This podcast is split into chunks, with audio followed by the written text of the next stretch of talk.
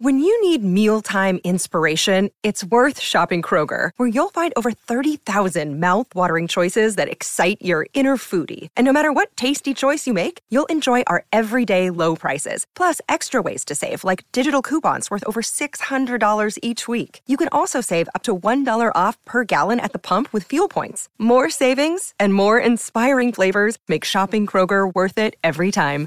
Kroger, fresh for everyone. Fuel restrictions apply.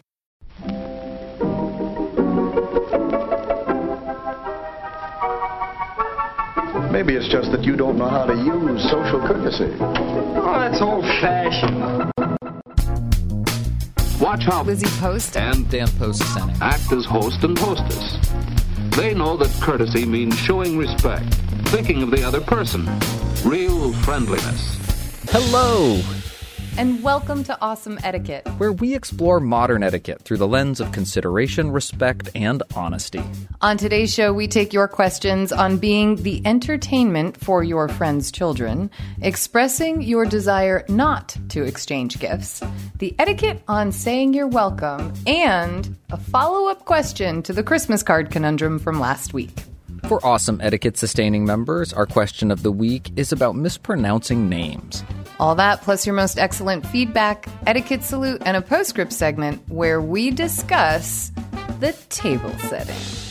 All that coming up.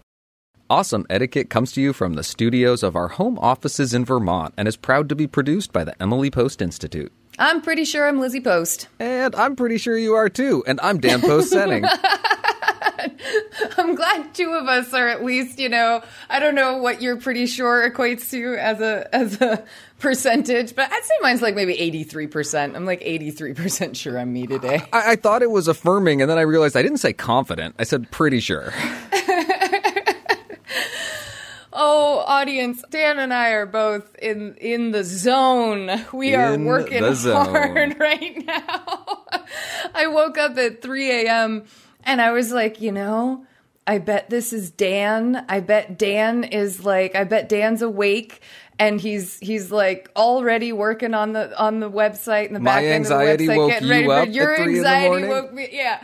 Because it has gone the other way before, where my anxiety has woken Dan up before. um, but it, it is. We've got Kelly and I are about to embark on our last push to turn in the manuscript for. Ooh, hi, Sonny, making himself known.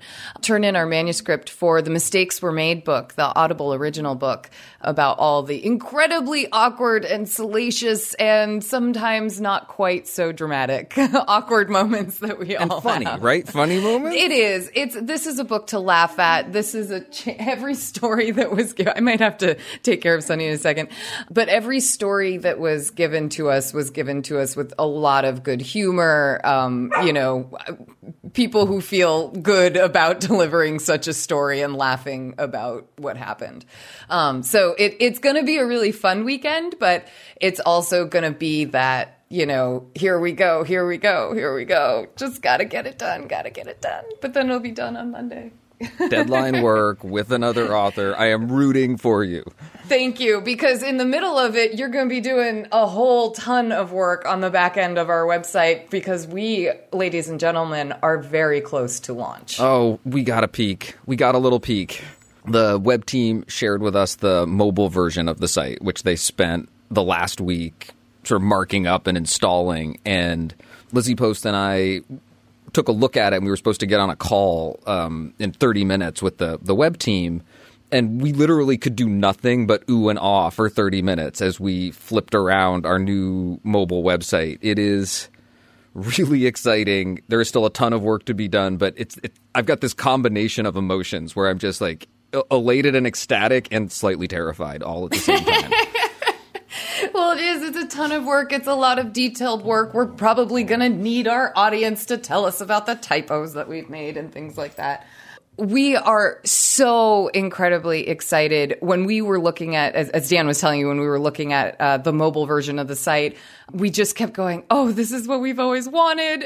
I could, you know, get lost reading article after article after article. Like it's, it's got that feel and that ease. And, and we were blown away. We literally just saw this yesterday for the first time. So we are still kind of geeking out on it because that's what That's what we do.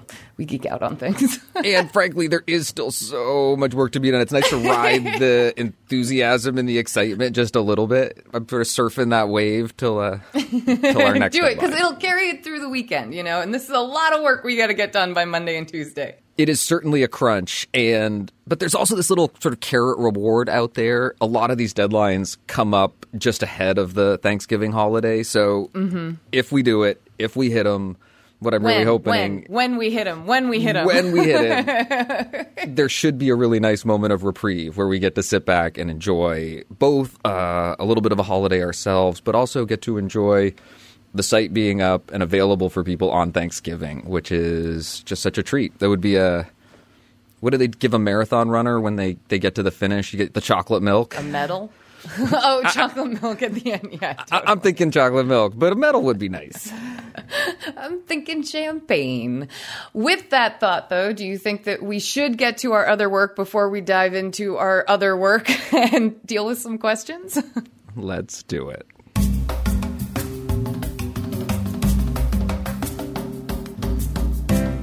Awesome Etiquette is here to answer your questions. You can email them to awesomeetiquette at emilypost.com or leave a voicemail or text at 802 858 KIND. That's 802 858 5463. You can also reach us on social media. On Twitter, we are at Emily Post Inst. On Instagram, we are at Emily Post Institute. And on Facebook, we're Awesome Etiquette. Just use the hashtag Awesome Etiquette with your social media post so that we know you want your question on the show.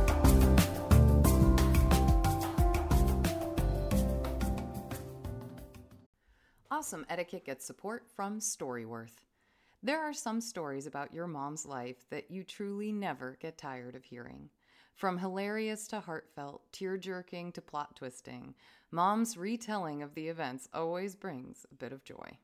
Just in time for Mother's Day, we here at Awesome Etiquette found the perfect gift that can capture all of your mom's stories for your family forever.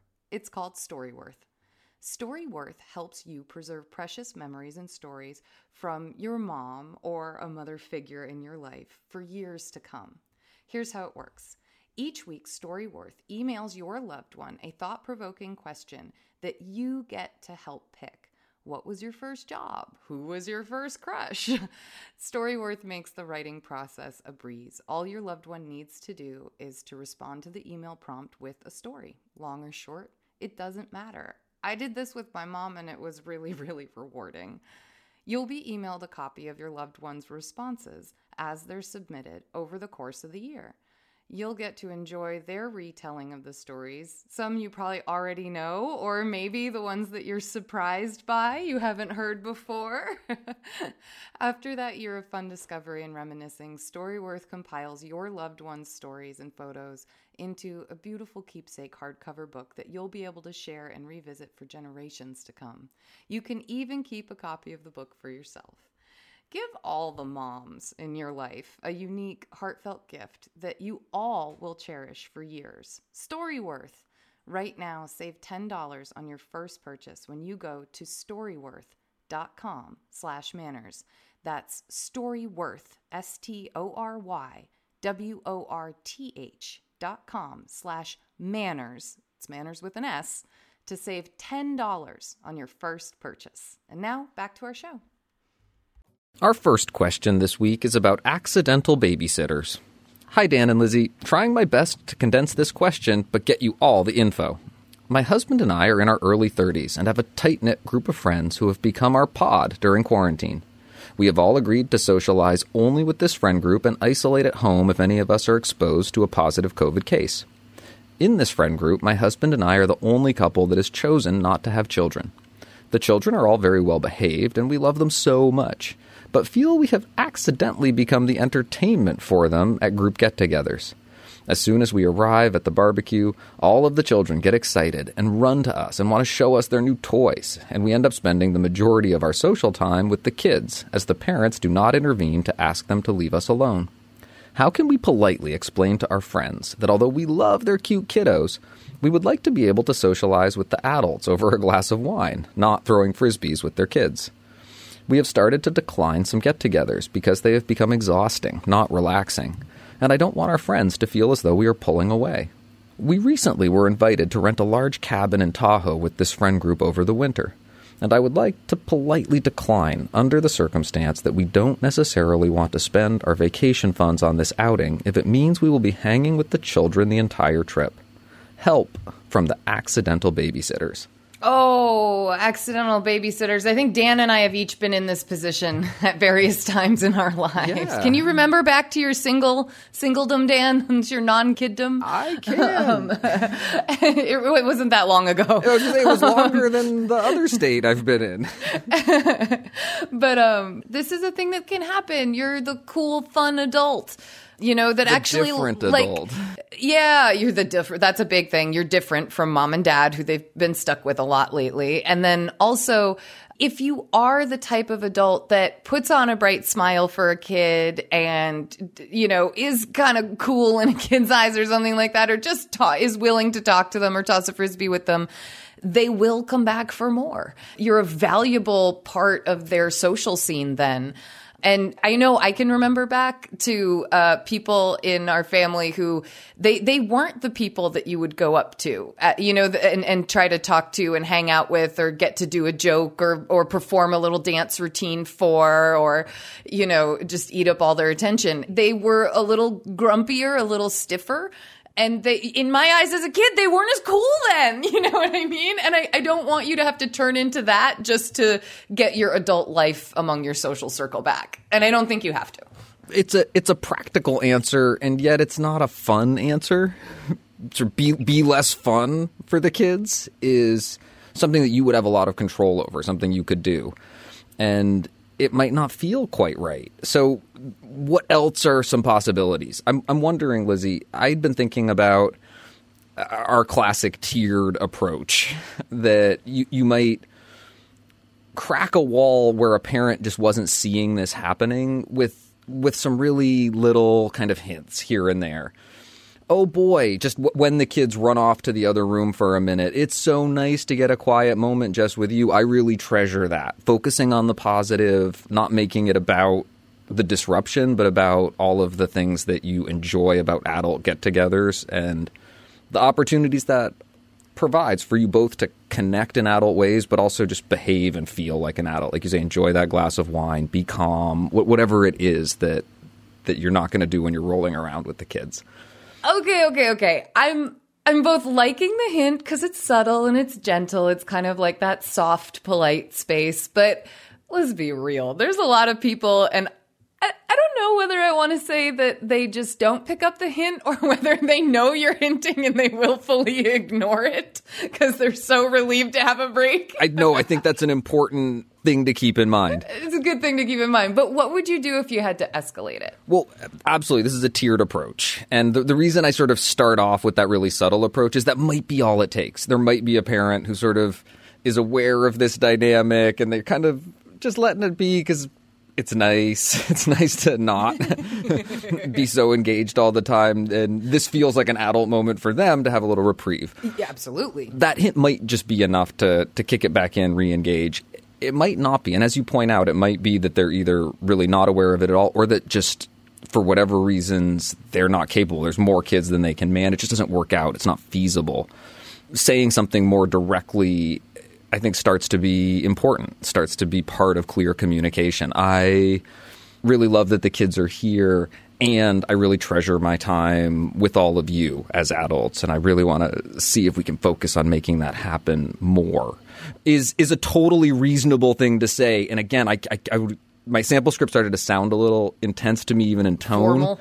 Yeah. But if you can keep it light, focus on the positive, the things that you really treasure about that company, Yeah. that's a really reasonable um, request or ask to make of a group. I feel like, and Dan the dad, tell me if I'm if I, if this wouldn't be a good approach, but I feel like a good approach to the parent would be to say, "Boy, I'm I'm really valuing the time that we, you know, as our little pod gets together, I'm valuing the the time to to socialize with other adults and friends." I know the kids really love playing with Mike and me, but is there any way you could help us redirect them to play with the other kids so that we could really spend time with you guys during this Like I feel like you could like That sounds tell- really good to Okay, does it? Okay. Yep. I realized I started that asking you for your opinion and then just gave my own right afterwards. No, I started to listen to you as a dad of kids who's heard things like that from people, Okay, and cool. I'm thinking, oh yeah, no, totally. I, let me let me grab them. right? So, like, here's a place where that can fail, right? Is when you, you do go the route of being like, um, I don't know if you've noticed, but you really let the kids play with the two of us the entire time that we're really here to socialize with adults Eh, for. buzzer. Eh, like not gonna work. That's kind of a shaming. It's kind of like a I'm showing my annoyance about it rather than talking to you about what I really need help with. And it can be really easy when you want someone to change something or handle something that frankly they should because their children are their responsibility. But it's it's showing that annoyance, I think, is what I think just makes it a less pleasant experience for all involved. It's like you've already got something where you have to you got to tell somebody, "Hey, your kids are, you know, taking up a lot of my time," which I don't think anybody ever wants to hear, you know. And delivering it without that tone or that attitude or that kind of judgment of you should have noticed this, you should have been stepping up before. Um, I think is really key to getting this right. We've really focused on uh, conversations between the adults here, and in some ways, I think that's the the subtler etiquette territory because you're talking about people that are responsible for people but aren't actually those people, and it's it's a good approach. But in the spirit of our postscript from last week, where we looked at the Emily Post title "Children Are People," Children are people. I'm, I'm really also interested in exploring a little bit the way you could interact in an age appropriate way with kids and let them know that you have some boundaries and that you want some time with the adults or that you're not available at that moment because I think that's another way to go that frankly is, is puts a lot more of the control in in your hands as far as managing that relationship with the kids rather than that trickier territory or etiquette space of talking to the responsible party for those children. So, sample script that that I would lean towards, and Dan, I am pretty sure I've actually seen you do this in action because you've got a pretty good kid voice when you're talking to kids. Thank you. Um, it- and and you should put on that positive kid voice and say like, oh, you know, I'm going to talk with your mom now, or I'm going to go chat with the grown-ups for a bit, but I bet, and then name two other kids at the party would love to play with you or why don't you go see what so and so's doing? Try not to name another adult but en- encourage the kids to keep playing keep doing things you know you k- kind of want to move them along from the disappointment of your no to a fun thing that they might be able to go engage with if it was something you were willing to do, maybe we could sit down after dinner and read that favorite book or something. You know, uh, provide structure for them. Kids love structure, and if they knew that they were going to get some uh, sort of a uh, a well with you. demarcated time with you, it can be something they look forward to. It becomes uh,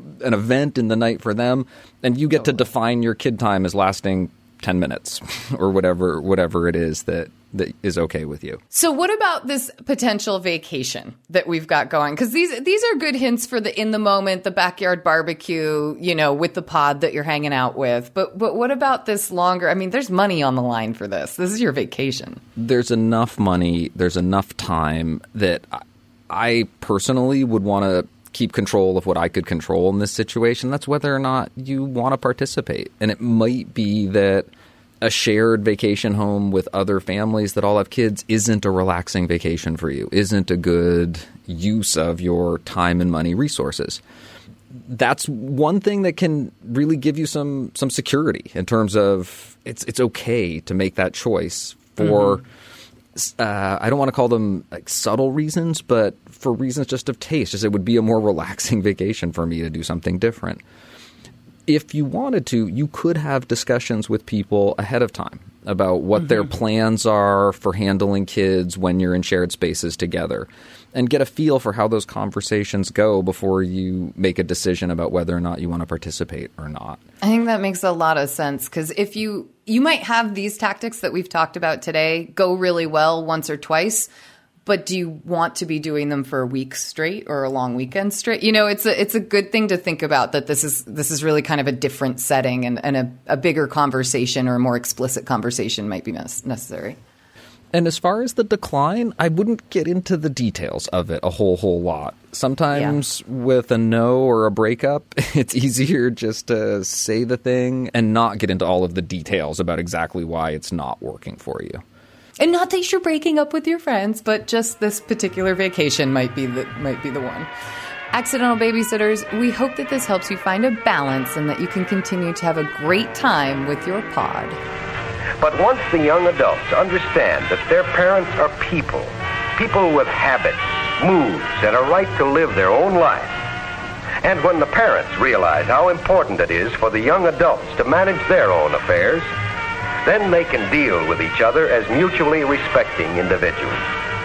And their relationships will be healthier and happier.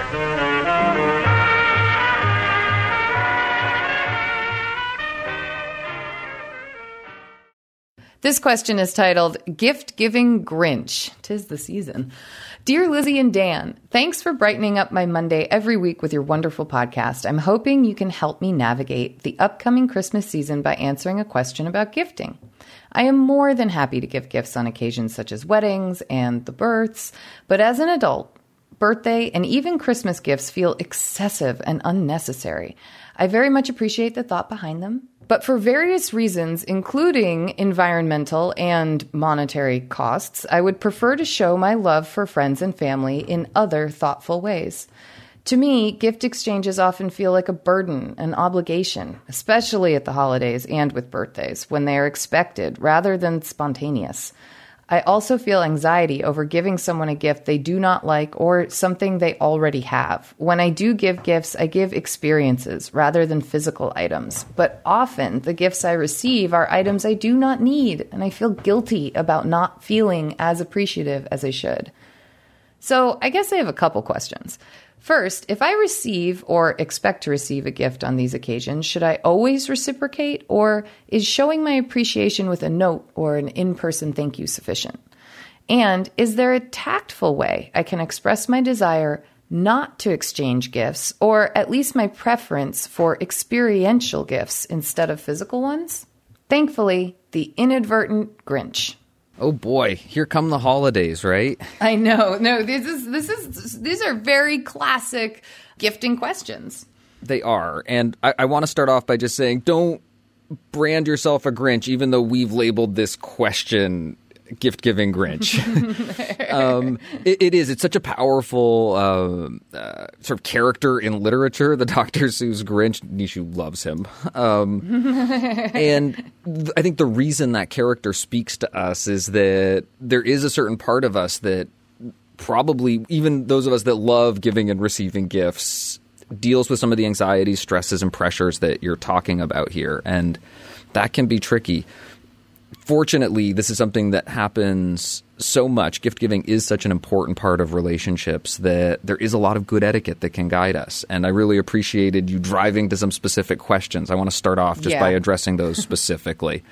um, Lizzie Post is about to stand up and cheer when I say very clearly um, gift giving is not uh, always reciprocal that it is not a given that if someone gives you a gift, you have to respond with a gift from them. In fact, that would be incredibly difficult, almost impossible to achieve. Mm-hmm.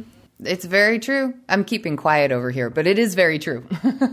and there is a, uh, I think, a natural sense of fairness and reciprocity that I think inspires people to think about gift giving as exchanges, even if there's something like, oh, well, it's on my birthday, I just receive gifts, but I also participate in the giving of gifts on other people's birthdays. There is this sort of reciprocal social um, thing that happens often, but it's it's not expected. You can't anticipate where every gift you're going to receive comes from, and it's not always possible for you to respond to everything that you receive with a gift. And those practical realities mean that it shouldn't ever be an expectation in someone's mind that gift giving is always reciprocal. The other thing, from an etiquette perspective, really core fundamental etiquette that I think about is that when you give a gift, it should be given in a spirit of generosity. It should be about wanting to do something for someone else. There shouldn't be any part of your internal psychology that is expecting a gift in return, and that's that's tough. um, but really, gift giving should be done with true open heartedness. So, if it's not something that you feel you can participate in like that, I think it's also a part of core etiquette to really think about what is the sincere or honest way for you to proceed. And I think that's going to come up when we talk about your second direct question. So, for that second question, you asked, How can I talk to people about this? How can I express my desire to not exchange gifts? I think that if it's something like an office or a group that you're a part of's gift swap, that you can just ask that you'd love to bow out or not participate in this one, and that's okay. Lots of people do do that during the holidays. If it's something instead like trying to communicate the type of gift you would receive, so maybe it's around the holidays and we're talking with people that you are really close with. I don't, I don't want to set expectations that, that parents and siblings always gift to each other, but it's, it's pretty standard. And maybe among those, that group that's kind of your core, really closest people that, that you would be exchanging gifts with, it is absolutely fine to talk to people about your preferences. I have a gift receiver in my life and I don't think of them as picky in any way, but they are particular and they spend a lot of time sort of curating and keeping a really clean um, and aesthetically pleasing to them home. I know better than to try to get this person a vase or a picture frame or something that's going to go in their home. I almost always do something experiential or, you know, uh, that can be like a consumable or something like that. And I think it's fine to talk about that when people ask you or when the, the, the idea of holidays and holiday gifting comes up, you can say, Oh, you know, there's something I've really been trying to do. And part of it actually does fit into my, my philosophy about the environment and how to take care of the environment. I, I would really like to be only receiving experiential gifts at this point whenever possible. And I think giving in that whenever possible kind of softens it so that you kind of understand that there might be some times where someone chooses to bestow generosity upon you and you have no choice about it. And so you end up with an item that you weren't necessarily thinking of getting. But I think you can have those conversations among your groups. Where I think it's a little harder is when you start branching out the social circle and you're into that birthday category. I personally believe that w- once you're kind of in that adult range, cards for birthdays are fine. That there's no expectation of, of gifts. And I might be wrong. Maybe this is just how my friend group and family tend to operate. But as an adult among friends, it's often something very small or very sweet. You know what I mean? In nature, as opposed to significant or uh, obligatory at all, really. Um, what do you think about the adult birthdays? Absolutely. For in my experience, also big caveat: adult birthdays between people that aren't very close family, a card is sort of considered a really nice gesture. Even that is um, true, true. someone making an effort on my behalf.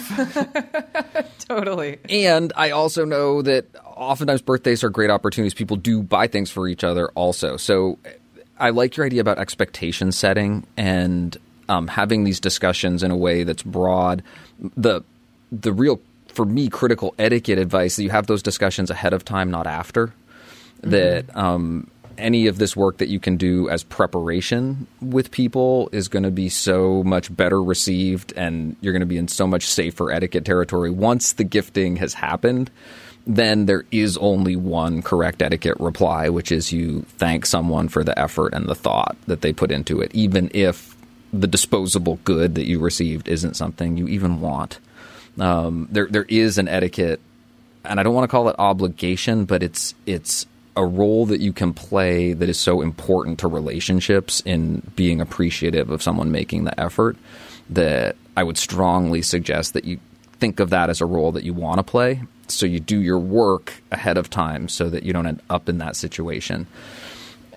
And I really do also key on your intention to be honest here. Yeah. And that is a core tenet for good etiquette. So have those honest conversations, but have them far enough ahead, early enough that you give people the warning that they can that they can digest that and make good choices about their relationship with you. And gifting. Mm-hmm. Inadvertent Grinch, we hope our answer helps and that you have a very merry gift free season this year. But how did you know? I mean, it's the very one I wanted. Eddie seemed to know what you wanted. He insisted we get that particular one. Eddie, you knew all the time. Our next question is titled, You're Welcome versus Thank You for Having Me. Hi, AE team. Love listening to your show. I find you both witty and charming and delightful, and especially enjoy on Sundays when I'm taking a break from news based podcasts and need to unwind. My question relates to these podcasts I've regularly listened to for the past five or six years. The format generally involves the host who raises a topic, then that week's guests, who alter week by week, who are asked for their analysis of said topic. Forgive me, I'm over explaining. Anyway, at the end of the show, it's always been quite in vogue for the host to thank the guests for coming, and the guests, without fail, always say, Thank you for having me, and never, You're welcome. As someone who grew up being trained to say you're welcome to any expression of thanks, this tendency struck me as odd, though by no means offensive.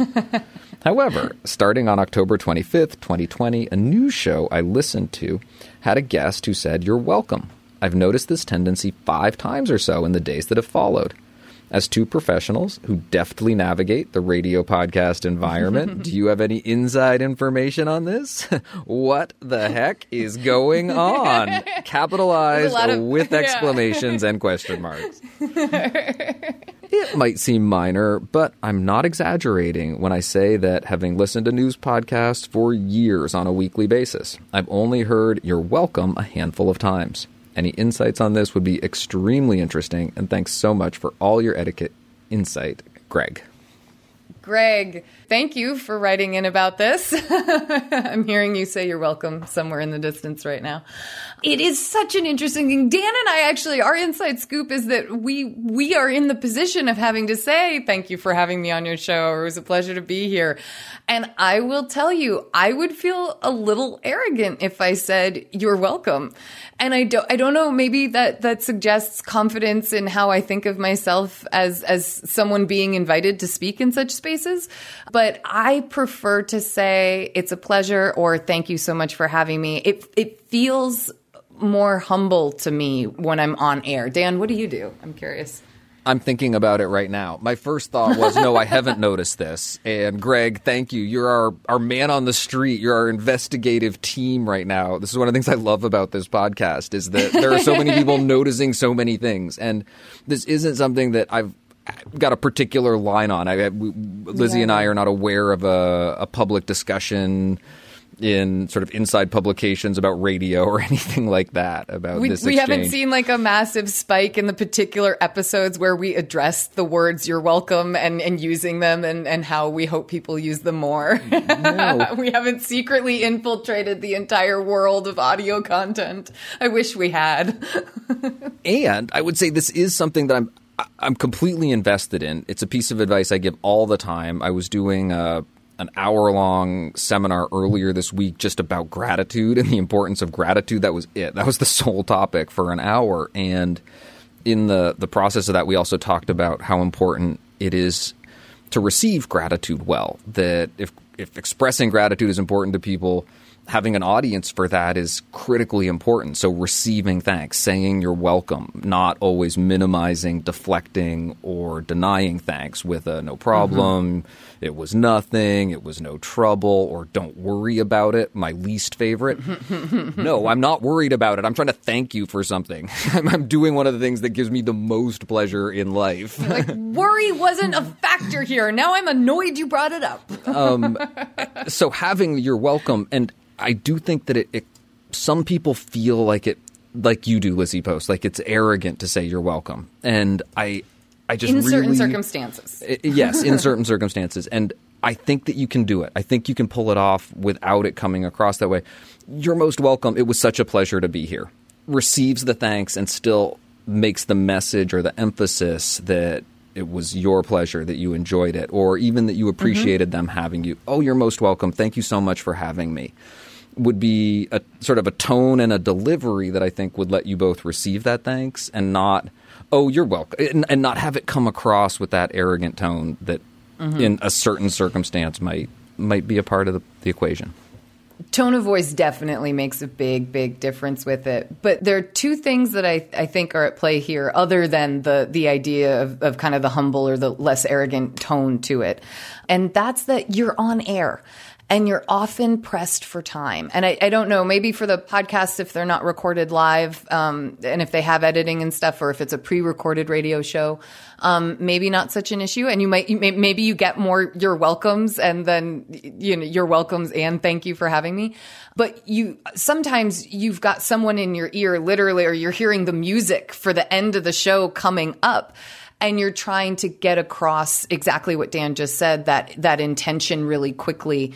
And I think that's where the just immediately returning with the thank you for having me or the it's my pleasure comes from as opposed to the you're welcome which I think without the thank you after with the return thank you is where it can feel only if the tone is there, but um, is where it can feel a little bit more arrogant or like you're not saying thank you for having me on the show. You know, this is a, a little bit of a host guest dance happening here, right? Like, thank you for having this party. Thank you for coming to the party. You know, it's like both can't happen without the other. And so you want the mutual thank yous to be happening. And I think in an effort to get there when people are pressed on time, they often skip the you're welcome part of it. For me, the it's my pleasure. Thank you for having me is like that's my go to at the end, or I make sure at the start of the interview to say the thank you so much for having me and then close the interview with the it's my pleasure. It was my pleasure. Thank you. I don't know. I'll, I'll, just keep going. I'll keep ending it until they shut it off. I was just thinking, Greg, thank you so much for sending this question. It was our pleasure to answer it. No, you're absolutely right, Dan. we actually do have to say, Greg, thank you so much for this question. We really appreciate having it on the show. A well mannered group, aren't they? You notice their good manners right away. Good manners make good first impressions. And because your manners are showing all the time, they have a lot to do with how well people like you. This question is titled Christmas Card Follow Up. Hi, Lizzie and Dan, longtime listener in Americus, Georgia. Thanks so much for your advice about avoiding a joking tone about this challenging year in holiday cards. I have already created and received my personal holiday card with cheerful but not joking messaging. However, your advice got me to thinking about a friend who lost a grandmother to COVID 19. I'd like to include a note expressing my condolences. If appropriate, what are your thoughts? Thanks, Lisa. What do you think, Dan? Do you, would you include the note in in a holiday card, or would you make them separate? I would separate them. Me and too. I'm so glad that was your answer. absolutely send the condolence card. The fact that yeah. this thought crossed your mind is such an opportunity. Absolutely do it. Um, jot out a quick note, send it to your friend in the mail. It will be so appreciated. It will really matter to them. And I think it'll feel good to have them be separate and, and be held separately. It does kind of create that space and, and keeps it uh, sort of in its own zone, which is nice. Lisa, I know that was very short and simple, but you you did provide us with a question that really does have a, a, pretty clear etiquette answer, and we're happy to to spread the word. I'm sure that there are actually a lot of people who are having thoughts like this um, as they're preparing their holiday mailings. So, thank you so much for giving us the question to answer. Thank you for your questions. Please send us updates or feedback on our answers to awesomeetiquette at emilypost.com. You can leave us a voicemail or text at 802 858 KIND. That's 802 858 5463. You can also reach us on social media. On Twitter, we are at EmilyPostInst. On Instagram, we are at EmilyPostInstitute. And on Facebook, we are Awesome Etiquette. Just remember, use the hashtag Awesome Etiquette with your post so that we know you want your question on the show. If you love awesome etiquette, or maybe even if you just like awesome etiquette, please consider becoming a sustaining member by visiting us at patreon.com slash awesome etiquette. You'll get an ads-free version of the show and access to bonus questions and content. Plus, you'll feel great knowing that you help keep awesome etiquette on the air. And to those of you who are already sustaining members, thank you for your support. It's time for our feedback segment where we hear from you about the questions we answer and the topics we cover. Today we're hearing from a retired administrative assistant about the letter addressing question from episode 321 on addressing a couple with a suffix. Hi, Lizzie and Dan. As a retired executive secretary and administrative assistant who worked in Manhattan, this week's podcast with the question of how to address the Johnsons interested me unless a business card or website indicated otherwise. I would address the letter to, and then she includes the example below. The example reads like this First line Mr. James Johnson III and, and then there is a blank line, and then at the start of the third line, we get Mrs. Susan Johnson. The fourth line, the Johnson Company. Fifth line, 123 Main Street. Sixth line, any town, comma, USA 12345. Then we get a space, and on a new line down below, we get the salutation Dear Mr. and Mrs. Johnson. And the Mr. and Mrs. are separated by an ampersand. Or, if they are well known to the writer, Dear James and Susan. If Susan prefers the Ms. or Mx, then of course use that in lieu of Mrs. Then follow with the body of the letter. I don't think this classic business style has gone out of date, but you would be able to say definitively. Thanks for reading. Best regards, retired secretary. Retired secretary. Dan and I read this and we definitely both agreed that we feel like we could learn a lot from you. So thank you so much for writing in. I will be honest though, it, the the question made us double check and consult uh, with the fourth generation of posts just to see kind of their their thoughts on the example given and and what they would do. And the first thing that all of us sort of agreed upon was that you really in business try to, even when you're working with a couple, treat the people both as equals and as individuals. And on top of that, that it wouldn't matter whether you used either member of the couple first, so that you could either put Susan's name on, on a first line or have it come first, or you could put uh, James's name in the first position. In the example that Lizzie and I gave, we had included both names on the first line and had tried to treat them as individuals by using full names and courtesy titles on that first line and n- by not combining the names in any way. And mm-hmm. we all ended up agreeing that it would be better to put them on separate lines, like separate individuals. It's their relationship within the business that's important here, not necessarily their marriage relationship.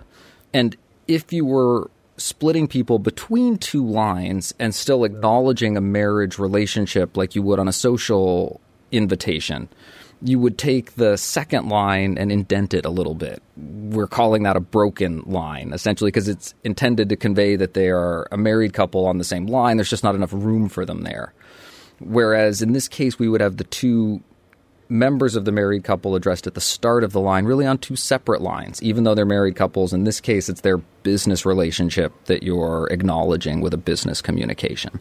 The other thing we all discussed was the salutation, and that they agreed you've got perfectly that you could do either Mr. and Mrs. Johnson or Dear James and Susan or Susan and James, whichever whichever you prefer.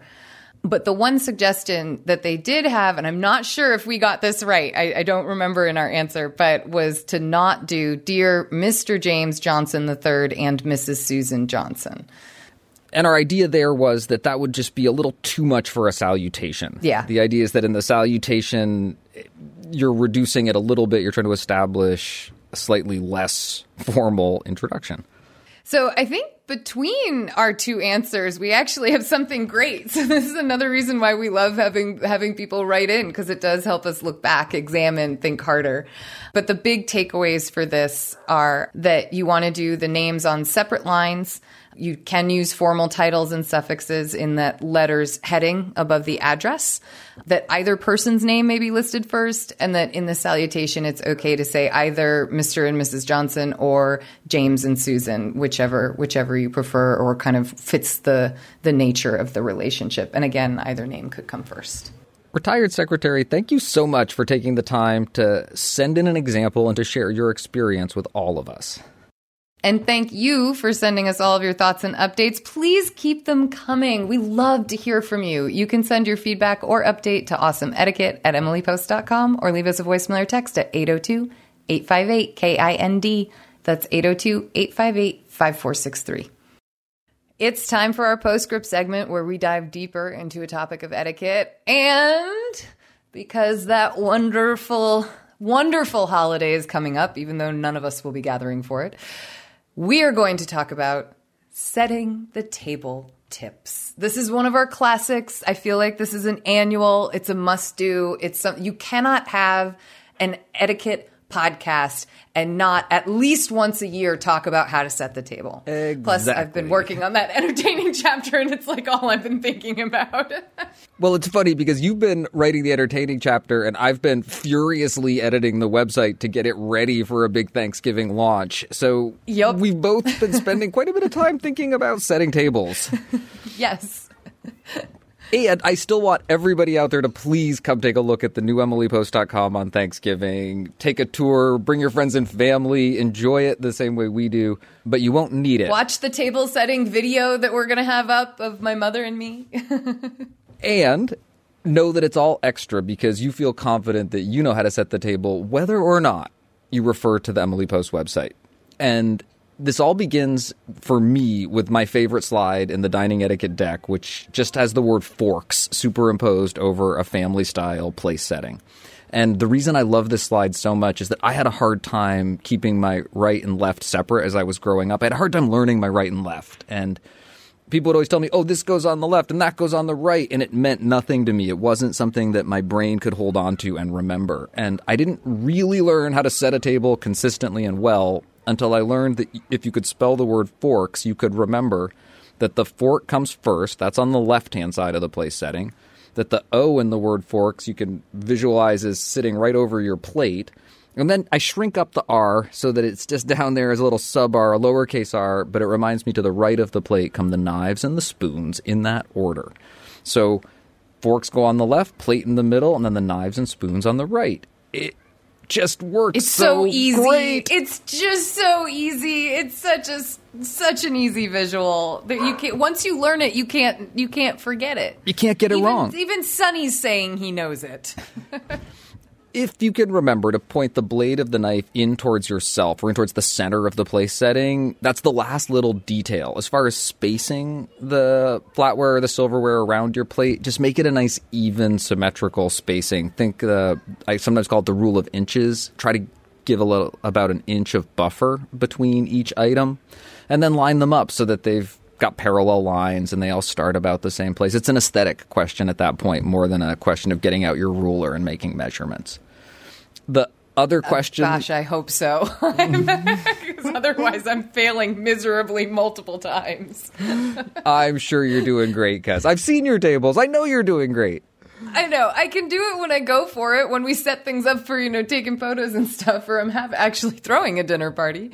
Um, but, but I, I will say on, a, on the day to day for a normal me sitting down on my coffee table, even though I do sometimes set my table, I do not break out that ruler every time. I won't tell. so the next tip that is sort of part of your contractual obligation as an etiquette teacher is to mention B and D. And if you're not driving a car right now, I want to invite you to go ahead and do this with me. If you take your thumb and your pointer finger and you make a circle, and you take your other three fingers and put them together, and then you look down at your hands, you're probably looking at what looks like a lowercase b in your left hand and a lowercase d on your right hand. And the good news is that your bread plate will go on the left hand side of your place setting up above the silverware, and your drink or water glass will go above your silverware on the right hand side of the place setting. If you had a set of glasses for the table, maybe a wine glass, water glass, different things, the water glass closest to the center because that's your sort of stable, always there thing, and then the rest of the glasses in the order that you're going to use them, working towards the outside of the place setting if you were setting the table with more than one utensil of a certain kind, multiple forks, multiple spoons, anything like that, the same rule applies. You set them down in the same order that you would use them, working from the outside of the place setting towards the center through successive courses, with the items staying in the same places that we described using forks. So all forks on the left, knives and spoons on the right in that order. but what's the one fork that goes on the right? Maybe an oyster fork, or but we're going to call it a specialty utensil. Can also Ah, be included that how over on the right hand side. Even though it's got tines and a handle, sure. Specialty utensil over on the right. You know, some other little extras that sometimes appear on the table this time of year are, especially if you're you're dressing things up. But you, do always usually have your salt and pepper shakers. Um, but sometimes you might do individual ones, like in, individual little cellars of salt and and pepper for people. Um, if you're going super fancy, there might be a a butter dish with butter and a butter knife on it to be passed around. You, it's Thanksgiving who can forget the gravy? And so likely you're going to have a gravy boat and, and often something that it might sit on. There's also the dessert silverware that we haven't talked about yet. And that can either be brought out later with dessert or it can be placed at the top of the place setting with the fork on the top with its handle pointing to the left, tines to the right, and the spoon with its bowl to the left and its handle to the right. So that almost like if you just slid them down into place, handles first, the handles would line up nicely with the table and you'd have the fork on the left and the spoon on the right. Um, you can also just use one if you know that there's only going to be one, but traditionally, this is a dinner where there is pie and ice cream afterwards. And I would not want to deny anyone a spoon or a fork for either of those items. I've got to say, I love the addition of the dessert silver. It's such a, it, it's a little thing. It's relatively easy to do, and it creates a different look and feel. It, it takes the meal, from my perspective, a little bit out of the ordinary, which can be really nice. Absolutely. As you are all starting to think about your holiday plans and what you're going to be doing, or maybe the fact that certain relatives won't be allowed to be coming to Thanksgiving this year, and therefore you get full control over what this table is going to look like. I know there's a few of you out there who are dreaming and drooling over this please send us photos. Show us your mock ups. Let us know what you end up doing for your Thanksgiving table this year. Remember that you can always reach us on our social media channels. On Instagram, we're at Emily Post Inst. Tag us in your table settings so that we can see your Thanksgiving table. Definitely tag Awesome Etiquette too so that we know that you are a listener. We would just love, love, love to get a little peek into your world over the holidays. I'll second that sentiment, cuz, and wish everyone the best of luck as you're making your plans. You may not care much about table manners now, but when you grow up to be me, then you'll care. But why? Why does it matter? Let's imagine the family at dinner with nobody minding his manners. Not very pretty, is it?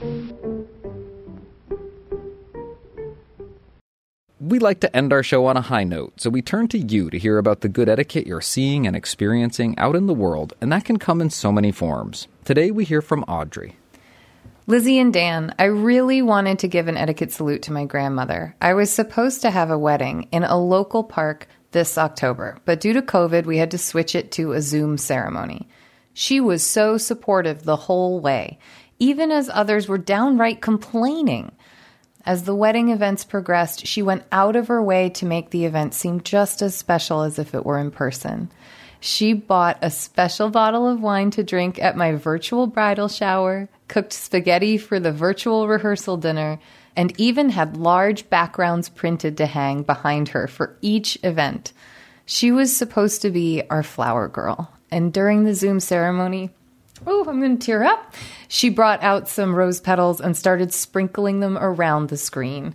Her good humor and determination to make my big day as special in these strange times was so touching, and I know it will be something I remember every time I look back on the day. Audrey. Oh, that is beautiful. Go, Grandma. Audrey, that is. That is really special. Thank you so much for sharing that with all of us. Oh, and thank you all for listening. And thank you to everyone who sent us something. And thank you to everyone who supports us on Patreon. Please connect with us and share this show with friends, family, and coworkers and on social media. You can send us questions, feedback, and salutes by email to awesomeetiquette at emilypost.com. You can leave us a message or text at 802 858 KIND. That's 802 858 5463. That's 802 858 5463. On Twitter, we are at Emily Post Inst. On Instagram, we are at Emily Post Institute. And on Facebook, we're Awesome Etiquette and the Emily Post Institute please consider becoming a sustaining member. It truly helps our show by visiting patreon.com slash awesome etiquette. You can also subscribe to the ads version of our show on Spotify or your favorite podcast app. And please consider leaving us a review. It really helps our show ranking, which means more people find awesome etiquette, which means more people are thinking about being nice. Our show was edited by Chris Albertine and assistant produced by Bridget Dowd. Thanks, Chris, Chris and Bridget. And Bridget.